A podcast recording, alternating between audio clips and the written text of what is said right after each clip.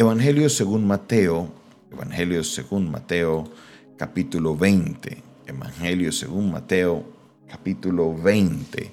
Y vamos a estarlo leyendo del versículo 17 en adelante. Evangelio según Mateo, capítulo 20, versículo 17 en adelante. Y dice la palabra del Señor de esta manera. Subiendo Jesús a Jerusalén, tomó a sus doce apóstoles aparte en el camino y les dijo, aquí subimos a Jerusalén y el Hijo del Hombre será entregado a los principales sacerdotes y a los escribas y le condenarán a muerte y le entregarán a los gentiles para que le escarnezcan, le azoten y le crucifiquen. Mas al tercer día resucitará. Note lo que está pasando aquí. Aquí ya tenemos la segunda vez en la que Jesús le anuncia a sus discípulos lo que él está a punto de pasar. Entonces, antes Jesús estaba por allá en algún lugar lejano y Jesús les dice lo que va a pasar. En esta ocasión ya Jesús está subiendo a Jerusalén, está camino a Jerusalén. Y en ese camino a Jerusalén Jesús para a los que van con él, saca a sus discípulos y les dice, miren, es necesario, mire, es importante que entiendan que el Hijo del Hombre será entregado a los principales sacerdotes y escribas y ellos le condenarán a muerte y le van a entregar a los gentiles, o sea, a los romanos, para que le escarnezcan, le azoten y le crucifiquen. Más al tercer día que resucitará. Una vez más, más al tercer día que resucitará. Esto me, me llama mucho la atención porque cada vez que leo este texto, hay algo que me asombra y es si Jesús les había dicho esto a los discípulos, si él ya los había preparado, porque ellos se sorprenden tanto de la resurrección de Jesús, porque ellos están como que dudando de sus palabras, porque ellos al momento que escuchan que Jesús muere se acongojan tanto. Jesús les había dicho que esto iba a pasar todas las cosas iban a pasar. Y entonces aquí les está diciendo, mire, me van a condenar los escribas y los, y los sacerdotes, de ahí voy a pasar los gentiles y ellos me van a azotar, me van a hacer de todo, así que prepárense, pero tranquilos porque la cosa no se queda ahí. Al tercer día voy a resucitar.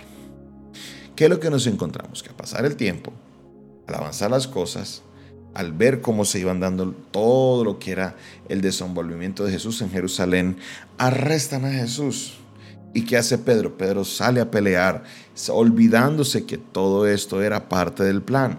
También cuando Jesús es llevado ante, ante las autoridades para ser cuestionado, mucha gente estaban preocupadas, Pedro estaba siguiendo de cerca a ver qué era lo que estaba pasando, pero muchos de ellos fueron expuestos. ¿Por qué? Porque no creían lo que Jesús les había dicho. Y esto es maravilloso, ¿por qué? Porque podemos ver el carácter del hombre en todo esto. ¿Por qué? Porque muchas veces Dios nos habla y nos muestra todas las cosas que van a pasar, pero nos sorprendemos cuando pasan. Miren la mala situación que estamos viviendo ahora. La Biblia nos dice, y habrán guerras y rumores de garras y prepárense porque esto será solo el principio de dolores. Ay, empieza una guerra y empieza, no, que vamos a hacer esto, que vamos a hacer lo otro. Y entonces cambiamos el discurso y queremos que las cosas sean diferentes porque se nos olvida que todo esto ha sido anunciado por la palabra de Dios. Todo eso son señales de los tiempos finales. Todo, todo, absolutamente todo. ¿Por qué nos sorprendemos si Dios ya nos habló de eso? ¿Por qué nos sorprendemos si la palabra de Dios es verdadera? Así como Jesús lo dijo en este texto, que Él moriría y al tercer día resucitaría. Así va a pasar con todas las demás cosas que Él ha prometido. Pero ¿por qué nosotros le huimos tanto a eso? ¿Por qué nosotros no creemos lo que la palabra de Dios nos dice? ¿Por qué muchas veces nos cuesta tanto? Le damos más importancia a la palabra de otras personas, de otras cosas, de otras situaciones y se nos olvida la importancia de la palabra de Dios en nuestra vida. A los discípulos les estaba pasando eso. Ellos les estaban advertidos. Y como decimos en nuestro país, soldado advertido no muere en la batalla ellos debieron haber estado más tranquilos a la hora de Jesús haber muerto, porque ellos sabían que al tercer día iba a resucitar y todo esto era parte de un plan, pero no, se amedrantaron, empezaron a llorar, se asustaron y cuando ven a Jesús se lo ven como que, wow, porque es resucitado, no entendemos, pero Él les había dicho todo y se lo dijo según Mateo tres veces como mínimo. Tres veces. Vaya que somos tercos. Vaya que a veces somos muy cabeza dura. Vaya que la verdad, definitivamente Dios ha sido muy paciente conmigo. Aleluya. Dios ha sido muy paciente conmigo porque muchas veces Él me ha dicho muchas cosas. Me ha mostrado, me ha dicho, mira, haz esto, lo otro. Y yo no las hago todas. ¿Por qué? Porque tengo miedo. Tengo temor. Y eso es lo que muchas veces pasa a la hora de no obedecer la palabra de Dios. Tenemos miedo, tenemos temor que nos paraliza y no nos permite ver lo que Dios va a hacer. ¿Cómo vas a reaccionar tú frente a la palabra que Dios ya ha dado sobre tu vida? ¿Cómo vas a reaccionar tú el día de hoy frente a todas estas cosas que Jesús ya ha anunciado? Pero muchos hacen los de la oreja gorda, o los de la vista gorda, perdón. ¿Cómo vamos nosotros a accionar en esto? Pues hagamos lo que la palabra de Dios nos dice. Preparemos nuestro corazón y nuestra vida para que si el Señor viene el día de hoy, yo no me quedo, me voy con Él. Yo me voy con el Señor. Aleluya. ¿Cómo nosotros estamos acercándonos a eso? ¿Cómo nosotros estamos viendo todas estas palabras que el Señor ha dicho? Tenemos que creerle a Él. Tenemos que creerle a Él y veremos la respuesta. Versículo 20, Mateo 20, versículo 20. Entonces se acercó la madre de los hijos de Zebedeo con sus hijos, postrándose ante él, Jesús, y pidiéndole algo. Él le dijo, ¿qué quieres? Ella le dijo, ordena que en tu reino se sienten estos dos hijos míos, el uno a la derecha y el otro a la izquierda. Y entonces Jesús le dijo, ¿no sabéis lo que pedís? ¿Podéis beber del vaso que yo he de beber y ser bautizados con el mismo bautismo con que yo soy bautizado? Y ellos mismos dijeron, podemos. Vamos a hacer una pequeña pausa aquí. ¿Por qué? Porque hay una madre que está interesada en ver a sus hijos bien posicionados. Aprovecha este tiempo, ve un, espacio en la vida de Jesús donde ella dice, mm, me gustaría acercarme y decirle algo, pero no sé todavía, hasta que cogió valentía y se fue.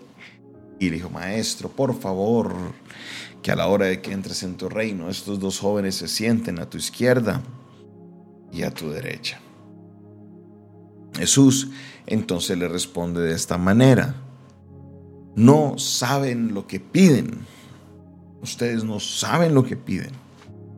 Ustedes no saben lo que piden. Y aquí vamos a ver la primera parte de este segundo bloque de enseñanza. ¿Por qué? Porque nosotros muchas veces pedimos al Señor, mas no sabemos qué es lo que estamos pidiendo. Tenemos claro muy bien que es el milagro o el, efecto de lo que me gustaría que tuvieran ciertas cosas en mi vida, pero cuando las compramos, realmente no sabemos en lo que nos estamos metiendo. Muchos se compran a comprar, se, se porden, pero a comprar cosas en, en métodos en los cuales ellos no pueden todavía. Pero el afán del momento les lleva a hacer esa compra y después quedan ahorcados porque no saben cómo manejar estas situaciones. Y esto es importante que como creyentes lo tengamos en cuenta, ¿Por qué? Porque hay una exhortación, nos está diciendo el Señor, saben lo que piden. Yo digo, sí, nosotros sabemos, no hay problema, nosotros bebemos del agua que tú nos pides, haremos lo que tú nos digas, no hay problema, tranquilo Jesús, que aquí estamos los hijos de Zebedeo a cargos y listos. Pero no, no era así. No era así porque Jesús les explica algo y les enseña, miren, tengan cuidado, tengan cuidado el sentarse a mi derecha y a mi izquierda no es para mí darlo, no es potestad mía, eso está solamente en la potestad del Padre. Oh, quedaron en vergüenza, oh, quedaron mal porque no terminaron siendo a la izquierda, a la derecha de Jesús, sino que terminaron siendo personas normales, un discípulo más. Aleluya. Esta es la palabra de Dios. Esta es la palabra de Dios. Pedimos y no sabemos lo que pedimos. Señor, transforma mi corazón. Pues ¿sabe qué va a hacer Dios? Transformar tu corazón. Y si tu corazón es de piedra, hay que triturarlo. Hay que amasarlo. Hay que pasarlo por un proceso para que puedas tener un corazón más dócil. Ay Señor, cambia mi carácter. Ay, ay, ay. Entonces Dios te rodea de personas que tienen un carácter más fuerte que el tuyo para poderte moldear, pero muchos se empiezan a quejar. ¿Por qué?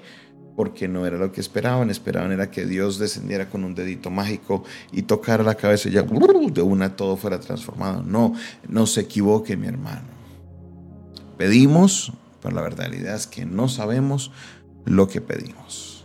Pidámosle entonces sabiduría a Dios porque el Señor nos promete que si alguien es falto de sabiduría, que la pide y el Señor se la dará. Arranquemos con eso y de ahí partiremos a los siguientes puntos, cada uno según lo que el Señor coloque en nuestro corazón obedeceremos a su palabra y actuaremos con sabiduría. Gracias Señor por tu palabra, gracias Señor por lo que nos permites aprender el día de hoy. Por medio de ella, Señor, nos encomendamos a ti, a tu maravillosa y perfecta voluntad. Levantamos nuestra voz seguros que algo harás en nuestra vida. Grande eres, maravilloso eres. Digno eres, Señor, de recibir la gloria, la honra y la exaltación. Te alabamos y te exaltamos en el nombre de Jesús. Amén Amén y amén. Esta fue una producción del Departamento de Comunicaciones del Centro de Fe y Esperanza, la Iglesia de los Altares.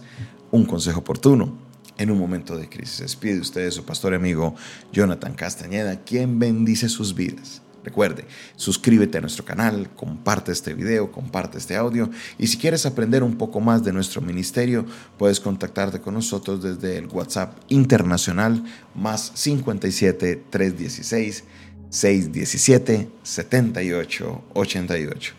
Dios te bendiga, Dios te guarde.